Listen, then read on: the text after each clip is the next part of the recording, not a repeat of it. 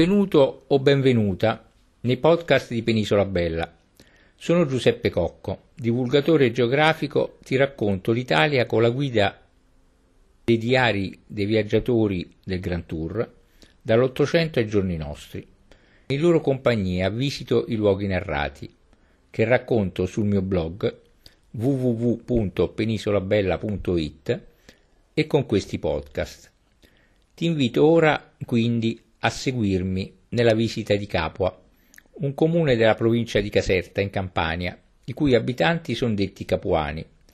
Capua è una vivace antica cittadina, situata in pittoresca posizione in un'area del fiume Volturno, cinta in parte da bastioni cinquecenteschi, interessante per ricordi storici, patrimonio monumentale e per l'importante museo. È un notevole centro agricolo e di industrie alimentari, latticini, farmaceutici, mobili e meccanica. Fu fondata dai Longobardi sul sito dell'antica Casilinum romana, in seguito alla distruzione dell'antica Capua prima e di Sicopoli poi.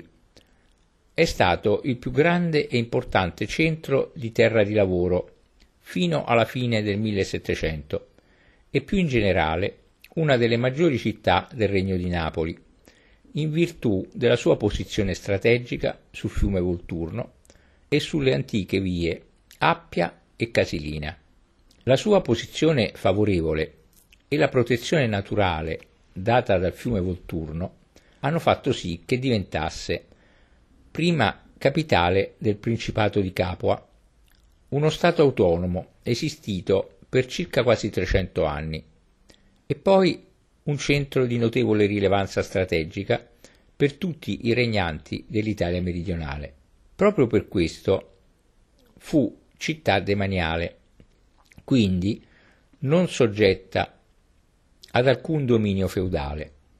Ha assunto ben presto le caratteristiche di città fortificata con possenti mura, ampi fossati e due castelli a protezione della cinta muraria, rivestendo, similmente a Civitella del Tronto e Gaeta, il ruolo di città-fortezza, fondamentale per l'ingresso e la protezione delle terre settentrionali del regno napoletano.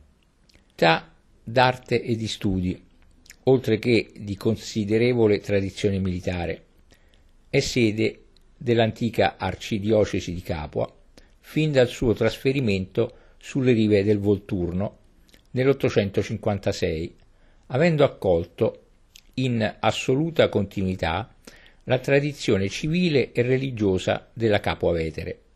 È inoltre nota per il Placito Capuano, oggi conservato presso l'abbazia di Montecassino, uno tra i più antichi documenti scritti in volgare italiano.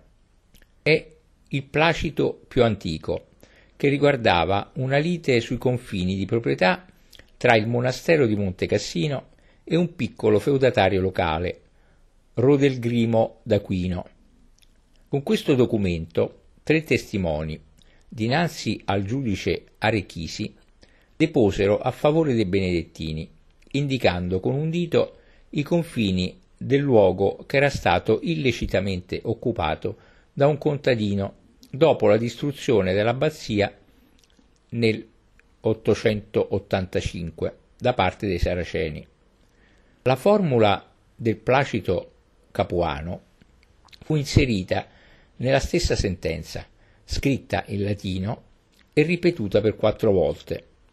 Il Placito Capuano appartiene ai quattro placiti cassinesi, conosciuti anche come placiti campani, quattro testimonianze giurate registrate tra il novecentosessanta e il novecentosessantatré sull'appartenenza di alcune terre dei monasteri benedettini di Capua, Sessaurunca e Teano.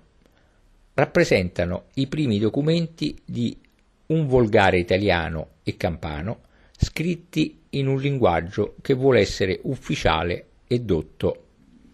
Oggi la città è parte della densa conurbazione casertana che proprio qui nasce e che si estende fino a Maddaloni. Al contempo è parte anche della vasta e fertile pianura chiamata Terra dei Mazzoni, mentre è strettamente connessa con alcuni centri dell'agro caleno. Ora un po' di storia. Capua ha preso il nome dell'omonima città antica, ma non ne occupa il posto, poiché questa si estendeva nel sito dell'attuale Santa Maria Capua Vetere. L'odierna Capua sorge invece nel luogo ov'era Casilinum, piccola città che costituiva il porto fluviale di Capua, nota solo dopo la conquista romana e importante per la posizione a guardia del ponte della via Appia che varcava il Volturno. Dopo l'occupazione nel duecentodiciassette avanti Cristo da parte del console Quinto Fabio Massimo, resistette per tutto l'inverno tra il duecentosedici e il duecentoquindici avanti Cristo all'assedio di Annibale. Poi la guarnigione si arrese solo per fame e a condizione di avere libera la ritirata. Nel duecentoquattordici fu rioccupata dallo stesso Quinto Fabio Massimo col collega Claudio Marcello. Fu colonizzata da Cesare nel cinquantotto e da Antonio nel quarantaquattro. Già nel secolo primo dopo Cristo si avviava alla rovina, ma non si sa precisamente quando fu abbandonata. Pare che esistesse ancora nel cinquecentocinquantacinque. La nuova Capua venne fondata nell'ottocentocinquantasei dal conte longobardo Landone primo e fu popolata con gli abitanti di Capua Antica, scampati alla deva- devastazione dei Saraceni dell'ottocentoquarantuno.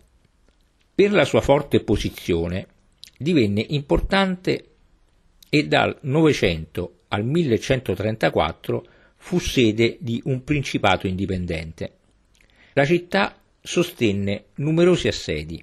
Nell'ottocentocinquantanove fu presa dal conte Guido di Spoleto, nell'ottocentosessantasei dal duca Lamberto di Spoleto, fu invano assediata nell'ottocentosettantanove dai Salernitani, nell'ottocentottantacinque dai Napoletani, nel novecentosessantanove dai Bizantini. Nel millesettantasei fu presa dai Normanni e in seguito subì altri assedi, tra cui nel millequattrocentoventuno quello di Braccio da Montone e nel millequattrocentotrentasette quello di Giacomo Caldora. L'assedio più memorando fu quello di Cesare Borgia, aiutato dal conte di Gaiazzo e dal francese d'Aubigny. Il Borgia, il ventiquattro luglio millecinquecentouno, durante una tregua, ordinò a tradimento la strage degli abitanti, dei quali caddero trucidati cinquemila. Anche ora, nell'anniversario di questo avvenimento, le campane della cattedrale suonano a morto. Il due luglio millesettecentosette Capua fu presa dagli austriaci. Il ventotto ottobre del millesettecentotrentaquattro riconquistata dagli spagnoli dopo otto mesi di assedio. Il dodici gennaio millesettecentonovantanove si arrese al generale francese MacDonald. Il ventotto luglio seguente fu ripresa dai Napoletani e poi rioccupata dai francesi di Massena il dodici febbraio milleottocentosei. Dopo la battaglia del Volturno, svoltasi il primo e il due ottobre milleottocentosessanta, i borbonici in ritirata lasciarono a Capua diecimila soldati. La città, cinta d'assedio dall'esercito piemontese, comandato dal generale Enrico Morozzo della Rocca, si arrese il due novembre. Durante la Seconda Guerra Mondiale, poi, la città subì pesanti bombardamenti aerei, che causarono, tra l'altro, la distruzione del ponte romano e arrecarono danni gravissimi al Duomo e al museo.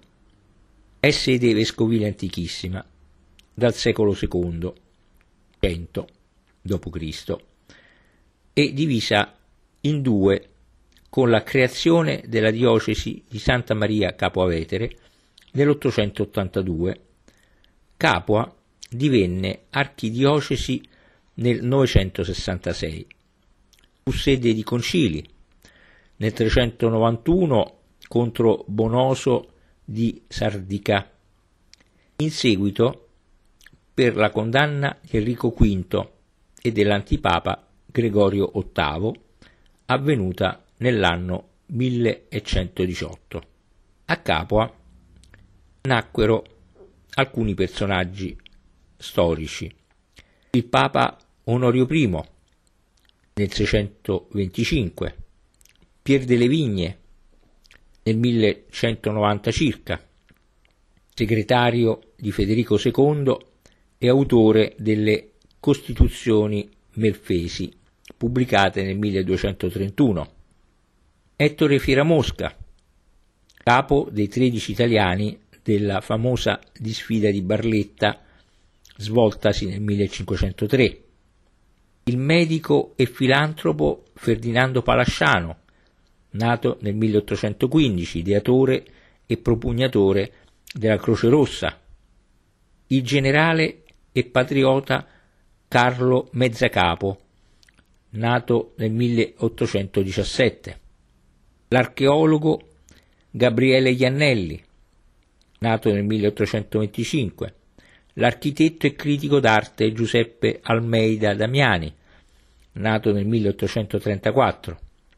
Il letterato e filosofo Raffaele Mariano, nato nel milleottocentoquaranta, il paesista Ignazio Calì e il pianista e compositore di musica Giuseppe Martucci, nato nel milleottocentocinquantasei. Per la visita della città è sufficiente una giornata da dedicare soprattutto al bellissimo Duomo, alla chiesa dell'Annunciata, al interessantissimo e bel museo campano. Non vanno però neanche trascurate, per un'adeguata presa di contatto con la realtà artistica e culturale di Capua, le chiese di Sant'Eligio, Santa Caterina, San Domenico, dei Santissimi Rufo e Carponio e di San Salvatore Piccolo. Inoltre la basilica preromanica di Sant'Angelo Odoaldis. Ma la visita andrebbe completata anche con una ricognizione alla interessante e bella basilica di Sant'Angelo in Formis. L'abitato, con i numerosi elementi archeologici disseminati qua e là e incastrati nei muri, con i suoi edifici monumentali e le sue chiese, col silenzio di certe sue strade, conserva una suggestiva atmosfera antica. Centro della città si può considerare la piazza dei Giudici, aperta nel corso Appio, la strada principale che ricalca il tracciato dell'antica via Appia. Sulla piazza prospetta il palazzo del municipio, risalente al millecinquecentosessantuno, nella cui facciata, in basso, sono incastrate sette protomi marmore di divinità, già chiavi di volta di archi dell'anfiteatro campano. Accanto, sulla destra, è la chiesa di Sant'Eligio del milleduecentottantasei, con una movimentata facciata curvilinea e cupola. Nell'interno ha un redentore in legno, opera pregevole della prima metà del secolo quindicesimo, millequattrocento. In una nicchia alla parete della navata sinistra si trova una Madonna col Bambino, altra statua lignea di Pietro Alamanno. Segue l'arco di Sant'Eligio, risalente al secolo tredicesimo, milleduecento, con ampie volte a crociera e sormontato da una loggetta. Vi era incastrato il titolo mutilo dell'anfri- dell'anfiteatro campano, identificato e completato da Alessio Mazzocchi e perciò detto anche Arco Mazzocchi. Arriviamo così al castello. L'arco di Sant'Eligio dà accesso alla via Alessio Mazzocchi, nella quale subito a sinistra troviamo l'incompiuto campanile di Sant'Eligio del Rinascimento millecinquecentodue millecinquecentoquindici. La strada va a sboccare nella via Appia, di fronte al pirotecnico dell'esercito che ha sede nel castello. Questo fu fatto costruire da Carlo quinto nel millecinquecentocinquantadue sotto la direzione dell'architetto Mardones di Capua. Dopo il milleottocentoquarantotto servì da carcere ai condannati politici, causa dei successivi rifacimenti ha ormai perduto ogni carattere architettonico. Andiamo poi alla chiesa dell'Annunciata, seguendo sulla sinistra del palazzo municipale il corso Appio. Giungiamo presto alla piazza Marconi, sulla quale dà la grandiosa facciata della chiesa dell'Annunciata. Fu fondata con l'annesso ospedale alla fine del secolo tredicesimo, milleduecento, rifatta in forme rinascimentali nel millecinquecentotrentuno e completata in epoca barocca. La chiesa, che subì gravi danni per il bombardamento aereo del nove settembre millenovecentoquarantatré, è stata oggetto di importanti opere di restauro. La facciata è stretta e alta, con notevole portale in pietra. Ha in due nicchie due grandi statue, quella di San Rocco e di Santa Lucia. La slanciata ed elegante cupola, con grossi costoloni intorno, è su disegno di Domenico Fontana. Il fianco destro, di stile rinascimentale, è formato nel basamento da grandi massi squadrati di pietra provenienti da monumenti romani e in alto da lesene corinzie. Sopra vi corre un cornicione a rosoni. L'interno è a una navata e a croce latina, col transetto che non sporge sulla linea delle cappelle laterali. Costituisce un bel esempio di chiesa monastica, con un tipico corridoio barocco sopra le cappelle e sull'ingresso.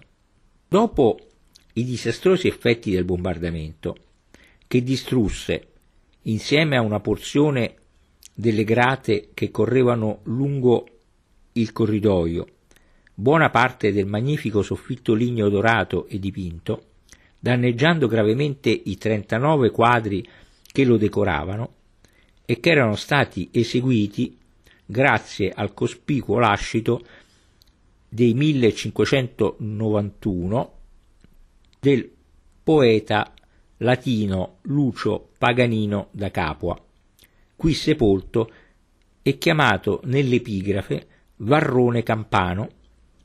Il soffitto, le grate e il pavimento sono stati ripristinati da un'importante opera di restauro.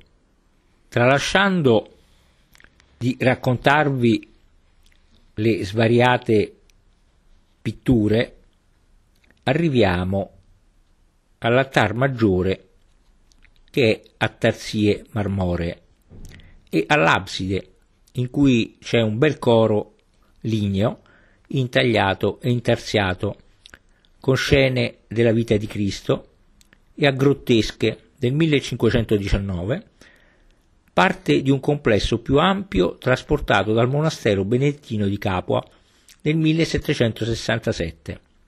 Sono anche i resti di un elegante leggio dorato e di due ricchi organi barocchi.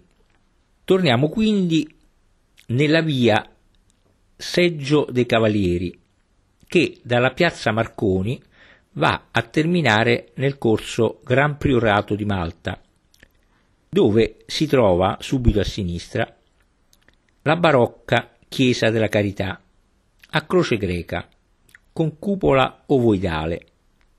E più avanti, nella casa al civico ventotto, troviamo incastrata un'edicola funeraria romana, con figure.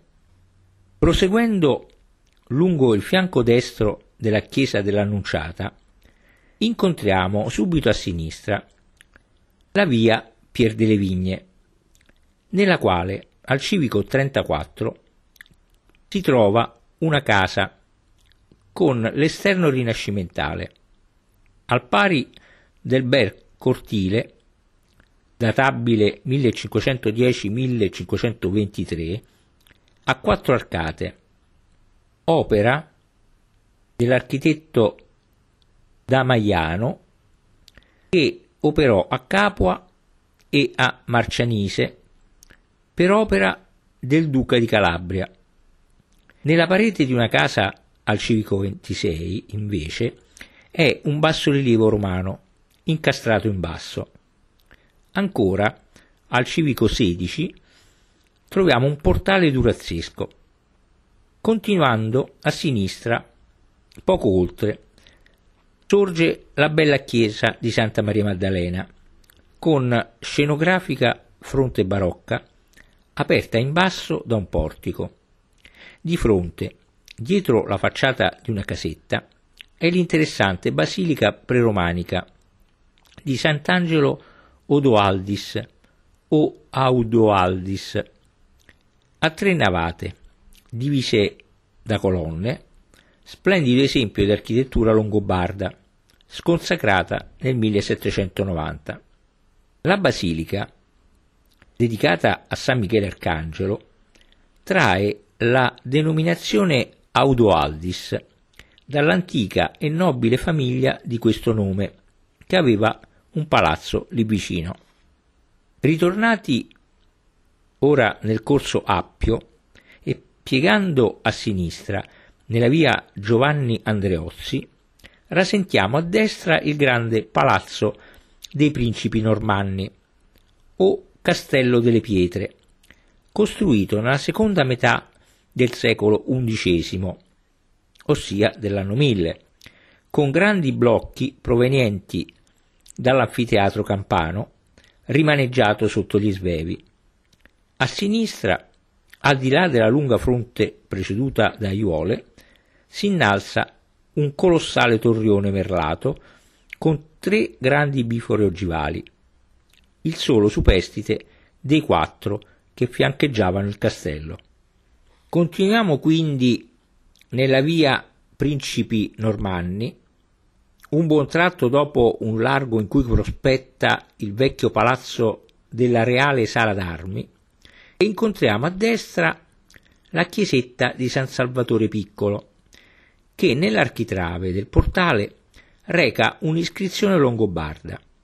Nell'interno l'abside era decorata da affreschi raffiguranti l'ascensione, apostoli e angeli, del maestro di San Salvatore Piccolo degli anni milleduecentonovanta milleduecentonovantacinque. Gli affreschi, staccati e restaurati, li possiamo trovare, trovare attualmente custoditi nel Museo Campano della città. Arrivati poi al termine della via, murato in una casa a destra, vediamo un bassorilievo romano con cinque busti, mentre a sinistra la chiesa di San Marcello Maggiore.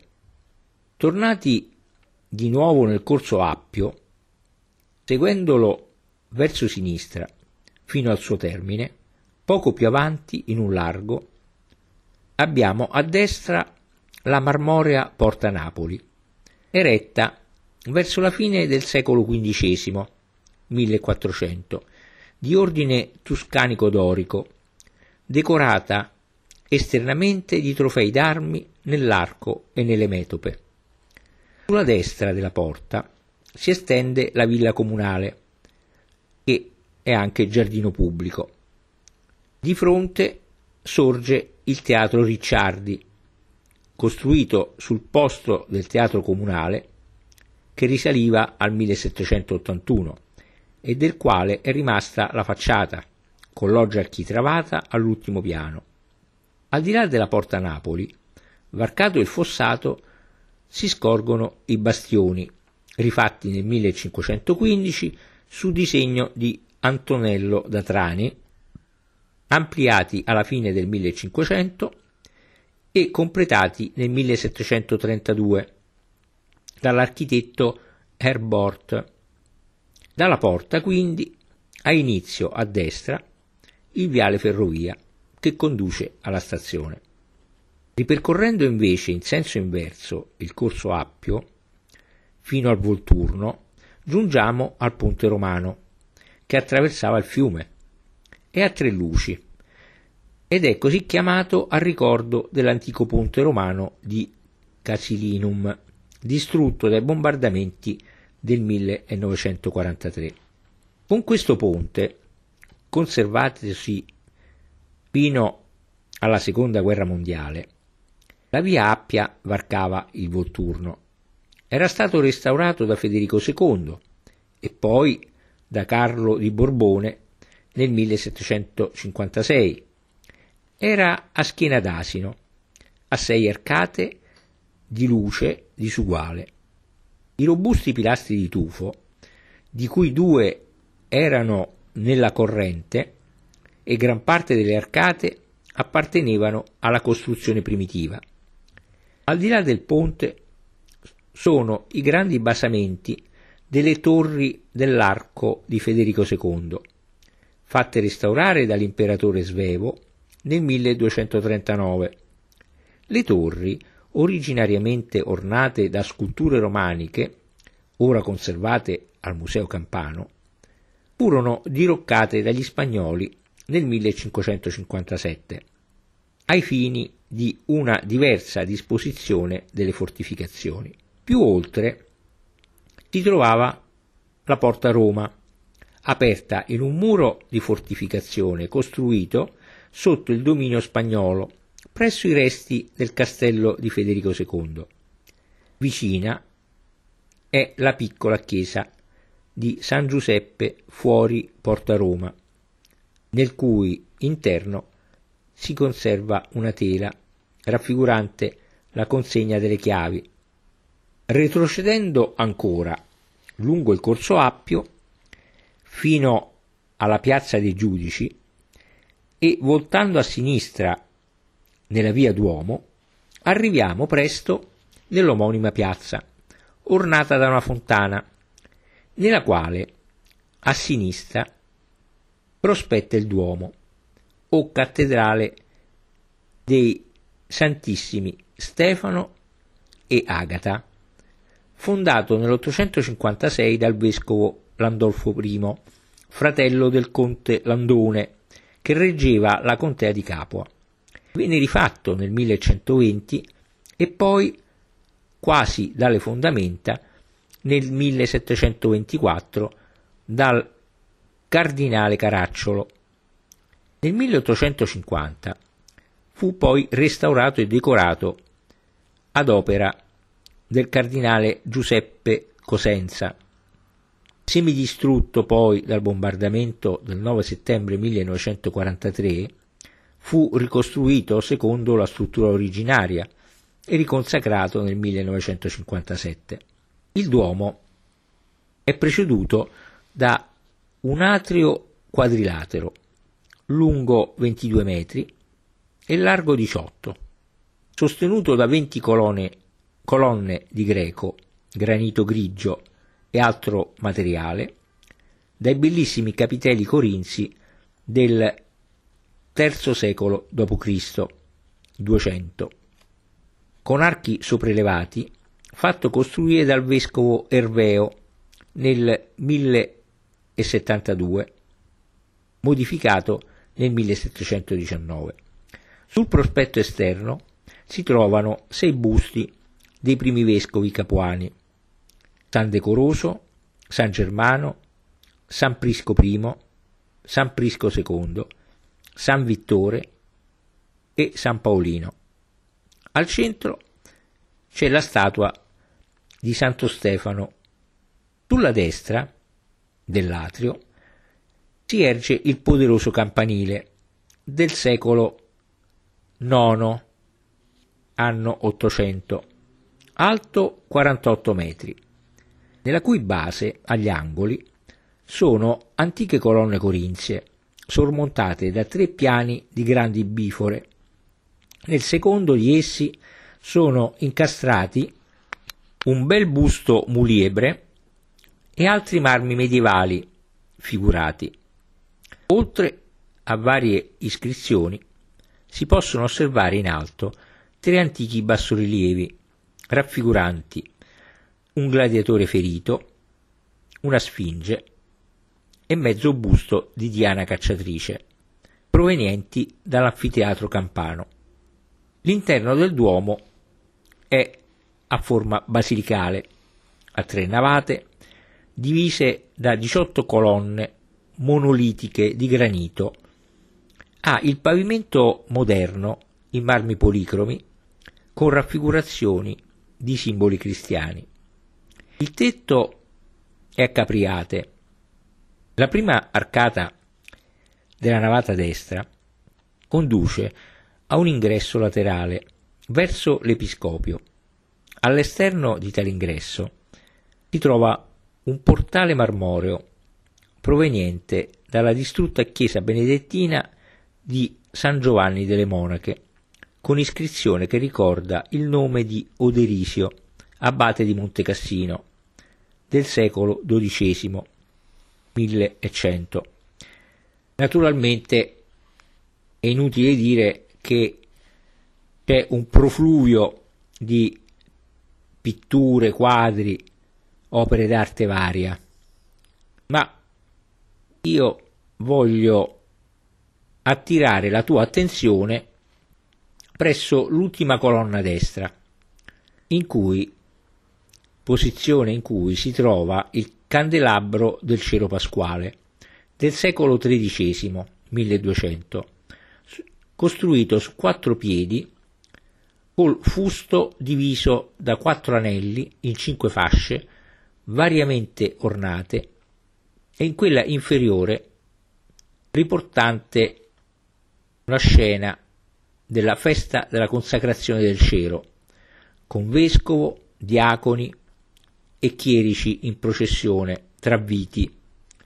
Nella meridiana le Marie al sepolcro, nella superiore nicchie con figure. In basso e in alto la colonna ha una decorazione spirale a mosaico e termina in un bocciolo a forma di capitello che presenta dei putti nelle volute delle foglie. C'è poi la cappella del Sacramento che si apre in fondo alla navata destra, in cui possiamo vedere un pregevole altare ricco di marmi e pietre preziose, opera di Fra Anselmo Cangiano, che si trovava nella Basilica di San Francesco di Paola a Napoli. Sotto la mensa c'è un sarcofago di granito rosso, già sepolcro della principessa longobarda Adelcrima. Sotto il presbiterio si apre la cripta con ventiquattro colonne di granito formanti un peribolo e includenti una cappella cinta da colonnine e ornata all'esterno da mosaici decorativi, capitelli e formelle dell'antico ambone. Vi si trova un Cristo morto, bel marmo di forte modellatura, di Matteo Bottiglieri del millesettecentoventiquattro, forse realizzato su disegno di Francesco Solimena. Alla parete, tra le due scale che scendono nella cripta, c'è un notevole sarcofago antico con la rappresentazione del mito del cinghiale calidonio. All'altare, invece, c'è un busto dell'Addolorata di Antonio Canova. Il tesoro, che costituisce il nucleo principale delle collezioni del Museo Diocesano, dove è esposto, comprende statue d'argento, un reliquiario della Santa Croce, la, la rosa d'oro di interesse particolare, l'exultet con miniature del secolo undicesimo, anno mille, la mitra di San Paolino, ultimo vescovo dell'antica Capua, la legatura d'oro dell'Evangel- dell'Evangeliario del vescovo Alfano, opera di oreficeria cassinese del secolo dodicesimo, millecento, e infine cristalli intagliati d'arte islamica dei secoli undicesimo e dodicesimo, mille e millecento, con montature d'oreficeria gotica italiana. Questo il tesoro della Cappella del Sacramento e del Duomo, che troviamo appunto al Museo Diocesano, che si trova sulla destra del Duomo, arrivando alla Piazza Landolfo, in fondo alla quale è il Palazzo Arcivescovile, dalle eleganti forme settecentesche, dal quale, poco distante, si trova l'ex Cappella del Sacramento o del Corpo di Cristo, sede del Museo Diocesano. Da questo sito, seguendo la via Conte Altavilla e poi piegando a sinistra, arriviamo al seminario. In origine, nel secolo quattordicesimo, milletrecento, era un monastero benedettino, poi trasformato e adattato a seminario nel millesettecentonovanta.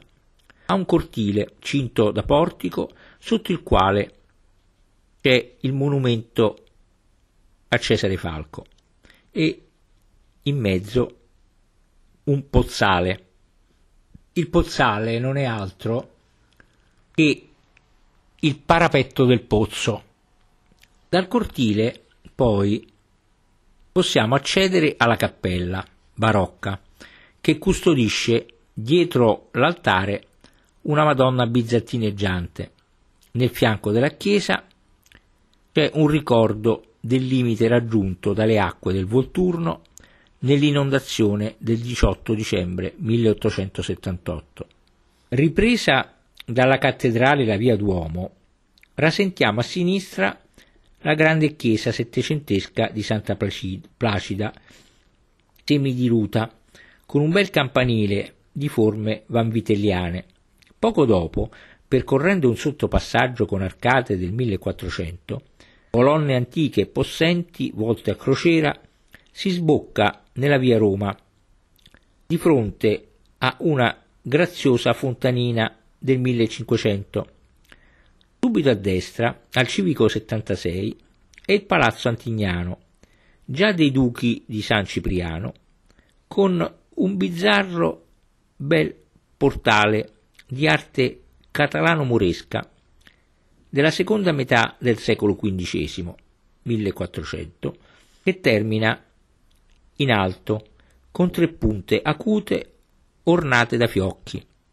Il palazzo è sede del Museo Campano, inaugurato nel milleottocentosettantaquattro, che contiene una ricchissima documentazione storica, artistica, archeologica e religiosa della civiltà campana. Nelle sale allestite al secondo piano è ospitata la collezione dei vasi disposta in vetrina o su mensole e raggruppata secondo le diverse caratteristiche di stile. Il numero elevato delle collezioni testimonia non solo quanto sia remota la produzione di questo peculiare prodotto artistico, ma anche del suo evolversi sul piano stilistico e compositivo nel corso dei secoli. I reperti sono raggruppati secondo le diverse caratteristiche di stile. Sono esposti vasi di bucchero protostorici, di tipo protocorinzio, tra cui un raro ariballos, plastico composto di quattro melograne, del settimo secolo avanti Cristo, settecento avanti Cristo, vasi greci e campani del quinto secolo avanti Cristo, cinquecento avanti Cristo, bronzi raffigurati e ornamentali e vetri. Notevole poi è la collezione di bellissimi piatti con pesci, di manifattura campana a figure rosse del quarto terzo secolo avanti Cristo, quattrocento trecento avanti Cristo, che per il numero dei pezzi e la varietà delle, delle specie raffigurate, commestibili e sovente pregiate, non ha riscontro in analoghe raccolte, né in Italia né all'estero. Grande interesse è anche la collezione di bronzi ornamentali, figurati e di uso comune, la ricca serie di fibule e cinturoni. Inoltre, vasi di bucchero e ceramica di produzione campana e vasi a vernice nera di tipo attico, greci e italioti.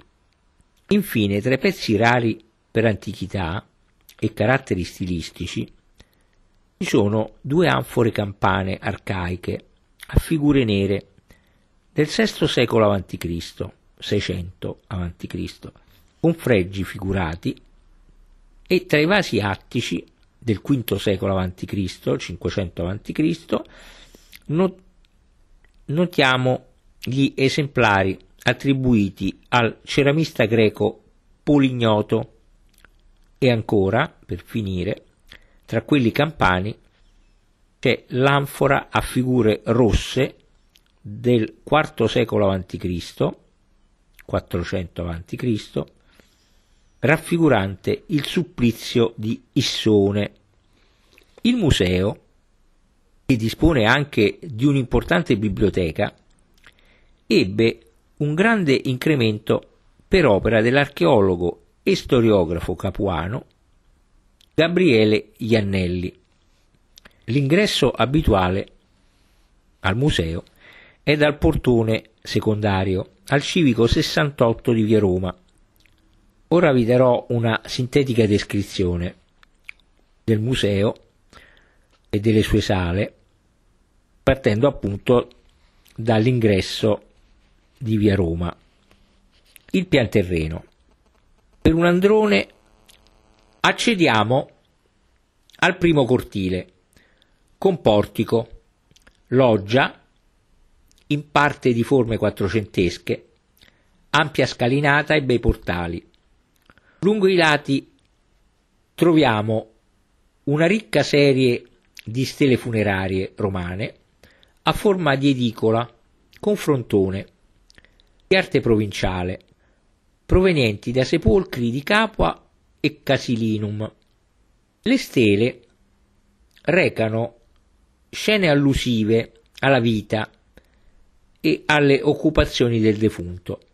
Al centro c'è un grande protome di arco dell'anfiteatro campano con la personificazione del fiume Volturnus.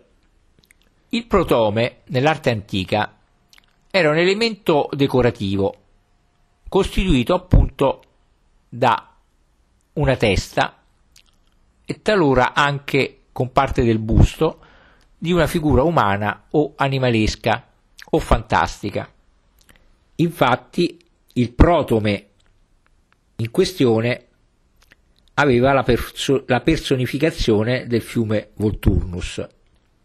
A destra è il lapidario Mommsen, dal nome dell'archeologo che ne catalogò il nucleo principale nel milleottocentosettantatré, che dopo quello del Museo di Napoli costituisce la più importante raccolta di epigrafi romane dell'agro campano, con iscrizioni provenienti da Capua, Cales, Volturnum, Trebula, Sessaurunca, Teanum e di altri antichi centri.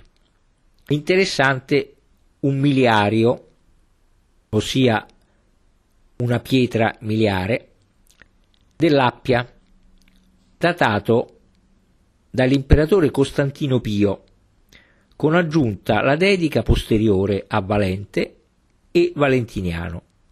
Tra il primo e il secondo cortile troviamo poi un vestibolo, con sculture e rilievi, tra cui notevoli quelli con scene della vita del mercato, rappresentanti quindi un muletto bardato, la pesatura di un carico di formaggi, la pesatura di una balla di grano e poi due statue di atleta e di guerriero. Dal vestibolo passiamo nel secondo cortile, contenente iscrizioni, cippi e frammenti, tra i quali campeggia la famosa iscrizione della Colonia Iulia, documento epigrafico di grande interesse dell'antica Capua, commentato e illustrato dall'archeologo Alessio Simmaco Mazzocchi. Negli ambienti a destra del cortile troviamo sarcofagi d'epoca tardoromana, di cui uno con il ratto di Proserpina, rilievo di Luceius Peculiaris Redemptor Teatri, con un argano a ruota per il sollevamento di massi murari. E arriviamo a una serie di sale, due in particolare, molto molto interessanti e particolari. Si trovano a sinistra del secondo cortile e vi sono sistemate una serie di statue di una raccolta tra le più singolari e preziose, non solo del Museo Campano, ma in generale. Le strutture e le statue in tufo provengono da un santuario rinvenuto nel fondo Patturelli presso Santa Maria Capua Vetere, dedicato alla dea italica della fecondità e della, me- e della maternità, la dea Matuta. In una delle sale ci sono avanzi del podio e della gradinata di un altare che doveva precedere il tempio della dea. Nella stessa sala e nelle seguenti sono disposte, seguendo un criterio estetico più che cronologico, le numerose, bellissime e interessantissime statue di madri in tufo, sedute su un trono e in atto di offerenti, con i bambini in fasce sulle braccia distese. Queste rudi sculture geometricamente sagomate, dai tratti realistici, rappresentano uno dei più importanti documenti dell'arte popolare campana e ci richiamano il sentimento mistico che gli antichi campani ebbero per il culto della Genesi. Accanto a queste troviamo anche due mutile sfingi che decorava, decoravano la gradinata del podio dell'ara, alcune aree in tufo e una serie di iovilae o iovile in latino, iscrizioni dedicatorie osche. Andando adesso al piano superiore troviamo che ospita la coppa copiosissima stirpe votiva del tempio, rinvenuto, rinvenuta sempre nel fondo Patturelli, di cui sopra, dove hanno trovato le sculture della Dea Matuta, la stipe votiva è composta da terrecotte e terrecotte architettoniche, una pregevole collezione di vasi, preziosi documenti della pittura funeraria osca, collezioni minori di vasi, bronzi, mosaici e monete. Tra le opere musive esposte ficca il bellissimo mosaico della scuola o coro sacro, pannello decorativo con una scuola e un maestro, proveniente dal tempio di Diana Tifatina a Sant'Angelo in Formis. Oltre troviamo allestita la sala Uccella Martucci, visibile a richiesta, che raccoglie cimeli e documenti appartenuti al compositore capuano Giuseppe Martucci e alcune fra le più significative opere dello scultore locale Raffaele Uccella. C'è poi una sala, anzi due sale, dedicate a, alle terrecotte votive. In nessun altro sito, come a Capua, sono state rinvenute tante iscrizioni in lingua osca su pilastrini di tufo o fittili, detti iuvilas. Ma a chi apparteneva la lingua osca? L'osco era una lingua indoeuropea, in uso presso gli Osci, nome con cui si intendeva un insieme alquanto eterogeneo di popoli italici. L'area di diffusione della lingua osca comprendeva, in epoca preromana, una larga parte dell'Italia meridionale. Quindi era parlata nel Sannio, in Campania, Lucania, Apulia, l'attuale Puglia, e Bruzio, l'attuale Calabria. Dicevo quindi che le terrecotte votive, preziosi documenti della vita antica, dell'arte, della religione e del costume, hanno molteplici significati e varie destinazioni. Fanno riferimento infatti a sacrifici relativi a culti gentilizi collegati sia alle nascite che alle morti, con valore protettivo. Noteremo, ad esempio, le terrecotte riproducenti figurine di soggetto non umano, tempietti fittili e arule. Queste ultime sono delle piccole aree votive costituite da un blocco di terracotta o di marmo in età romana. Saranno con decorazione a rilievo sui lati che potevano essere utilizzate nei contesti domestici, spesso con funzione di incensiere o brucia profumi legate alle esigenze cultuali. Di grande rilievo sono i modellini di edifici templari etrusco-italici dei secoli settimo fino al primo avanti Cristo, offerti come ex voto dai fedeli negli antichi santuari dell'Italia tirrenica. Altre due sale sono invece dedicate alle terrecotte architettoniche, in cui sono raccolti acroteri, antefisse, lastre, coppi, tegole.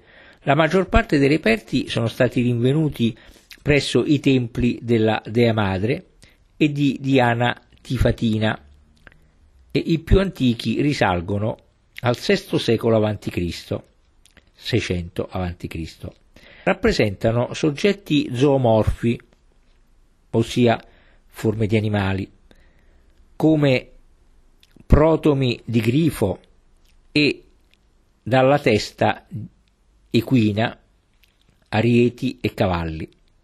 Alcuni esemplari sono di particolare importanza, come una dea, forse Giunone, tra i cigni, Eracle che lotta con il leone Nemeo e Artemide a cavallo. Ci sono poi anche due sale dedicate a un'importante collezione di monete e di medaglie. Le prime vanno dal sesto secolo avanti Cristo, seicento avanti Cristo, ai nostri giorni e sono esposte con stretta sequenza cronologica. Le medaglie, invece, vanno dal Rinascimento all'epoca attuale e annoverano rari esemplari di valore storico. Per una scala di pochi gradini saliamo dal reparto delle terrecotte architettoniche alla sezione medievale, in cui troviamo una serie di frammenti di transenne, pilastrini e capitelli dal secolo decimo al tredicesimo, che prelude alla raccolta dei marmi romanici. Degni di nota sono due capitelli figurati su colonne tortili, il primo con due testine tra motivi deco- decorativi, il secondo con dragone e belva tra foglie di acanto, databili sul finire del milletrecento. Si tratta di una raccolta di marmi preromanici che costituiscono un importante documento della cultura altomedievale e longobarda. Ancora da osservare sono una transenna con leoni e quattro frammenti raffiguranti una processione del undicesimo secolo, anno mille, proveniente dalla chiesa di San Giovanni in Corte, una lastra d'ambone col mito di Giona, un frammento di sarcofago con la figura del buon pastore dei secoli quinto e sesto, un capitello con otto teste proveniente dalla chiesa di Santa Maria delle Dame Monache di Capua del secolo tredicesimo, milleduecento. Ci sono poi molto belle le sculture federiciane, tratte dal castello che Federico secondo di Svevia aveva eretto a Capua nel milleduecentotrentanove. I busti altrettanto belli di Pier delle Vigne, di Taddeo da Sessa, della Capua Fidelis e di Giove, antefisse figurate, la statua dell'imperatore, mutila e acefala, insomma una raccolta unica nel suo genere e di fama internazionale, in quanto fondamentale per lo studio della scultura romanica meridionale, che va dal milleduecentotrenta al milleduecentoquaranta, denotante un classicismo con tendenze ancora arcaicizzanti e medievali. C'è poi la sala con le sculture rinascimentali. La collezione comprende pezzi notevoli di scultori napoletani del secolo sedicesimo, millecinquecento. Al centro troviamo la pietra tombale di Cristina Ferrero, opera del millecinquecento, nei modi di Giovanni da Noia.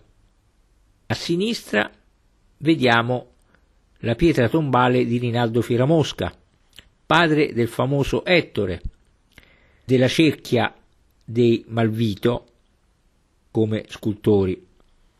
Poi c'è il bassorilievo con la Madonna delle Grazie di Annibale, di Annibale Caccavello e Giovan Domenico d'Auria, un cavaliere giacente attribuito a Michelangelo Naccherino, i prigioni di Annibale Caccavello, San Giovanni Battista, attribuito a Giovanni da Noia, da Nola, pardon. Nella bacheca, sul pianerottolo della scala, che porta alla pinacoteca, ci sono due piatti di elemosina in rame del quindicesimo secolo, millequattrocento, una croce reliquiario in bronzo di produzione copto-siriaca del settimo secolo, milleseicento, pardon, seicento, e infine una crocetta longobarda in lamina d'oro del nono secolo ottocento. Quindi si arriva appunto alla Pinacoteca, che si trova in un vasto salone e comprende dipinti che vanno dal quindicesimo al diciottesimo secolo, cioè millequattrocento millesettecento. Non starò qui a elencarli perché sono naturalmente molti, e invece passerò alle sale che ospitano iscrizioni longobarde, angioine, aragonesi, sculture dei secoli sedicesimo, diciassettesimo e diciottesimo, di millecinquecento, milleseicento e millesettecento, tra cui vi segnalo una vasca battesimale donata dalla badessa Gemma al convento di San Giovanni di Capua e un monumento in onore di Tommaso Ruffo eseguito nel milleottocentosettantaquattro. C'è poi una serie di stemmi delle dinastie succedutesi nel regno delle due Sicilie e di alcune nobili famiglie capuane. Annessa al museo c'è un'importante biblioteca che ne integra le finalità culturali. Occupa sette sale raggiungibili dalla Pinacoteca, ripassando attraverso le sale delle sculture rinascimentali e federiciane e dei marmi preromanici. Contiene quattromila volumi e mille pergamene. Ha una sezione di archivio con pergamene antiche e manoscritti dal millequattrocentocinquanta in poi. Delle sale occupate dalla biblioteca, la prima è adibita a biblioteca popolare e scolastica e sala di lettura e consultazione, in cui è conservato un calco in gesso della testa di Federico secondo, eseguito nel millesettecentonovantotto. La seconda contiene pergamene dal decimo al diciottesimo secolo, ossia dal Novecento al millesettecento, e alcuni incunaboli. Al centro c'è una vetrina con rarità bibliografiche.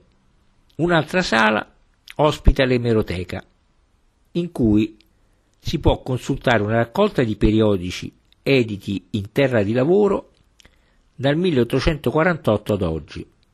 Poi c'è un'altra sala che custodisce la sezione topografica, in cui troviamo raccolte opere che illustrano il territorio dei comuni della provincia di Caserta. Le più rare sono esposte in una vetrina centrale. Infine, c'è una sala che contiene l'archivio storico e diplomatico della città di Capua e manoscritti. Vi si conserva una ricchissima raccolta di documenti dei tempi aragonesi e vicereali, con editti, diplomi, privilegi, catasti antichi, carteggi epistolari. Tra questi, autografi di Alessio Simmaco, di Ludovico Antonio Muratori, di Luigi Vanvitelli e di Garibaldi. Al centro, anche in questa sala, c'è una vetrina con le opere di maggior valore bibliografico. C'è poi un locale riservato alle riviste, alcune delle quali molto rare, che impreziosiscono il patrimonio della biblioteca. Fa parte della biblioteca anche una copiosa collezione di pregevoli stampe antiche, in parte esposta, insieme a a carte geografiche d'epoca. Uscendo quindi dal museo e percorrendo la via Roma per un breve tratto verso sinistra, rasentiamo la chiesa della Concezione, con bella facciata e portale sormontato da un rilievo dell'Immacolata e da statue. L'interno è luminoso, decorato a stucco, e ha un bell'altar maggiore barocco in marmi policromi, con alcuni dipinti settecenteschi. Subito dopo questa chiesa raggiungiamo un quadrivio, dove, prendendo a sinistra la via Oreste Salomone, possiamo osservare al civico nove un portale durazzesco, mentre retrocedendo e imboccando la via Gianfrotta, al civico due vediamo un portale durazzesco e un altro al civico quattro. Questo naturalmente ci indica quello che ho detto all'inizio, ossia che in questa città trasuda letteralmente l'antichità, perché veramente eh, si trova ad ogni angolo della strada, delle strade. Proseguendo diritti, quindi, dopo il quadrivio, nella via Roma, incontriamo ai civici novanta e novantadue la casa campanile, con due bifore dalle colonnine esilissime costruite nel millequattrocento insieme alla casa, che fu compiuta solo nel milleseicentodieci in stile gotico catalano con influssi rinascimentali. Accanto, a sinistra, sottopassando un voltone, possiamo dare un'occhiata nella via Bartolomeo da Capua, ove si apre il pittoresco cortile della stessa casa campanile. Nella via Roma, pardon, alla via Roma ci arriviamo successivamente, perché prima ancora, come stavo dicendo, in via Bartolomeo da Capua troviamo un pittoresco cortile della stessa casa campanile, dove si trovano notevoli portali durazzeschi ai civici quattro, dieci e ventitré. Dopodiché andiamo più avanti, sempre nella via Roma, dove sorge a sinistra la chiesetta di San Martino della Giudecca della fine del milleduecento, con caratteristico campaniletto provvisto di orologio. La chiesa conserva pochi avanzi antichi e resti di affresco in sagrestia. Arrivati poi all'estremità della via Roma, si apre a destra la piazza San Francesco, in fondo alla quale sono l'Educandato e la chiesa di Santa Caterina, che è un'interessante costruzione del milletrecentottantatré, preceduta da una scenografica facciata del milleseicento a due piani di archi ribassati. La chiesa ha all'interno tre navate. Conserva della costruzione trecentesca il bell'arcone di pietra che dà accesso al transetto, il presbiterio e la parte absidale poligonale con alte colonnine e slanciate nervature. Alla parete sinistra resti dei primitivi affreschi, rappresentanti San Giorgio, fanciulla che prega col capo cinto da diadema regale. Alla sinistra della chiesa poi si apre un chiostro del tardo Rinascimento su ventidue colonnine dai capitelli dorici, nei cui basamenti sono stemmi di benefattori a bassorilievo, e al centro è un pozzo. Retrocedendo ora al museo e continuando lungo la via Roma, possiamo osservare a fianco del portone contrassegnato col numero civico cinquantasei un leone romanico interrato. Andando avanti incontriamo a destra il vico San Giovanni a Corte. Seguendolo troviamo al termine un arcone ogivale su basse colonne, sotto il quale a sinistra, al numero civico quattro, è un portale durazzesco. Sottopassato l'arco vediamo murate nelle case di fronte, al civico otto una stele funeraria inscritta e due altre figurate. Piegando ancora a destra sbocchiamo nella via Principi Longobardi, ove all'angolo a sinistra è la chiesetta di San Giovanni in Corte, risalente al decimo secolo, anno novecento, ma rifatta. Conserva comunque della primitiva costruzione appena due archi in sagrestia, sorretti da un bel capitello romanico e poche tracce della cripta. Continuando ancora nella stessa via, dopo pochi passi troviamo a destra la chiesa di San Salvatore Maggiore a Corte, che è un raro e completo esempio di architettura longobarda, fondata dalla principessa longobarda Adelcrima prima del novecentosessanta. Nella facciata si aprono tre arcate su colonne dai bei capitelli. A destra della facciata è il tozzo campaniletto con due piani di bifore. L'interno, preceduto da nartece, è basilicale, a tre navate divise da colonne. È stato più volte manomesso e i lavori di restauro lo hanno in parte riportato alle forme originali. La primitiva chiesa era addirittura a cinque navate, come indicano le belle colonne incassate nei muri. A destra sono un finto matroneo e una grande bifora.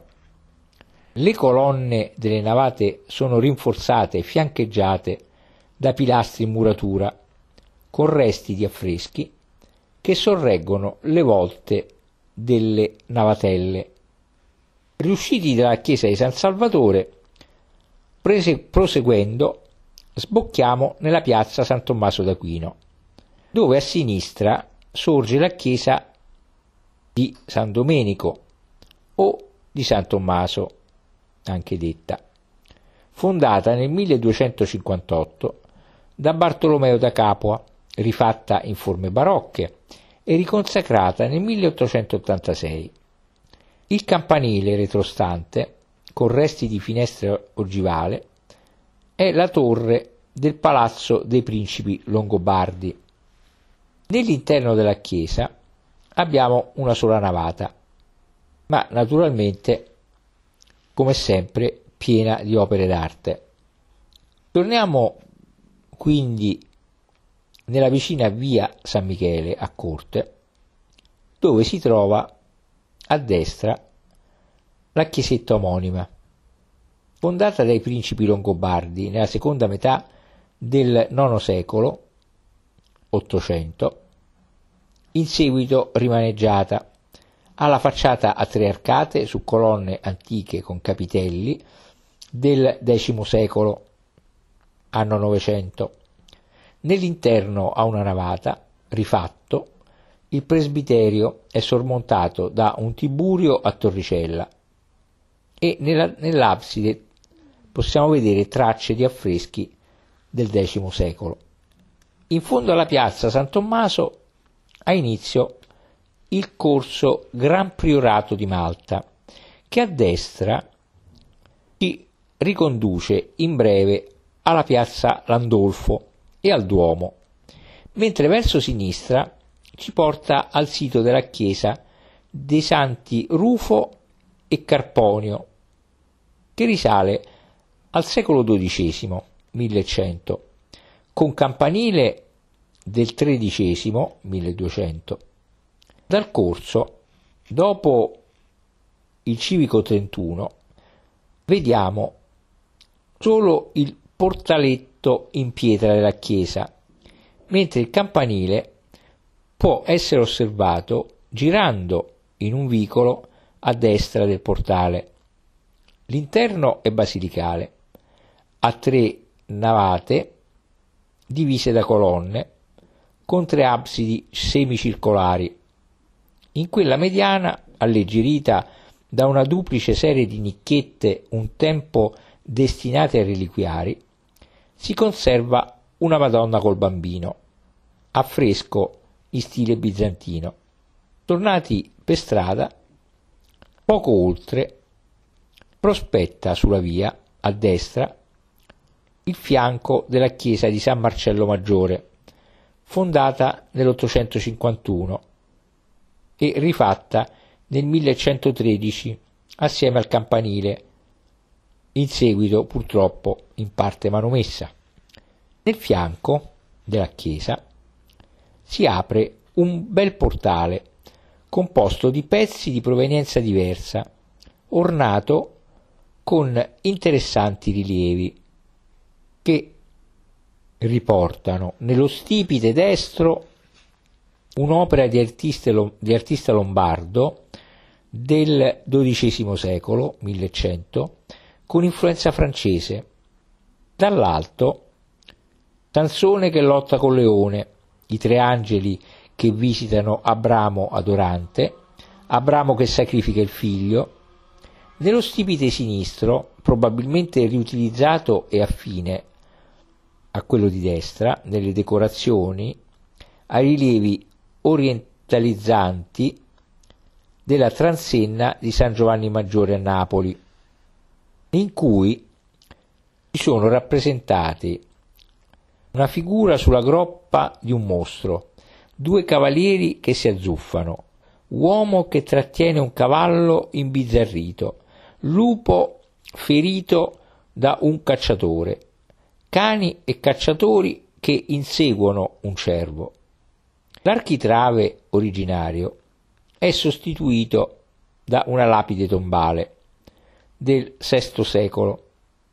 Neppure l'arco superiore è pertinente al portale, presentando intagli di fattura posteriore a quella degli stipiti. In alto è un'aquila proveniente da un ambone del tredicesimo secolo, milleduecento. Infine, in sagrestia trovano due colonne della costruzione primitiva. Torniamo per strada, dove il corso Gran Priorato di Malta termina al punto in cui si trovano un ex convento, poi ex caserma, e la bella chiesa cinquecentesca di Santa Maria delle Dame Monache, che dopo anni di abbandono fu restaurata. Retrocedendo per un lungo tratto e piegando a sinistra nella via Ettore Fieramosca, rasentato a destra un largo colbusto di Giuseppe Martucci, incontriamo a sinistra al civico venti il palazzo Fieramosca, con epigrafe di Giovanni Bovio del milleottocentottantasei. Il palazzo, oggetto di restauro a seguito del terremoto del millenovecentottanta, fu fondato nel tredicesimo secolo, milleduecento, e appartenne prima a Bartolomeo da Capua, protonotario di Carlo secondo e di Roberto d'Angiò, successivamente a Ludovico di Durazzo, padre di Carlo terzo, che l'ampliò nella seconda metà del milletrecento. Nel millequattrocentoquarantasette vi risiedeva Rinaldo Fieramosca, padre di Ettore. Del periodo gotico rimangono le monofore al pianterreno. Le finestre in origine bifore, emerse di recente al primo piano, il portale d'ingresso nel quale fu inserito lo stemma. Le cornici delle bifore e del portale sono ornate con i gigli di Francia. Il resto è stato rimaneggiato o aggiunto in epoca posteriore.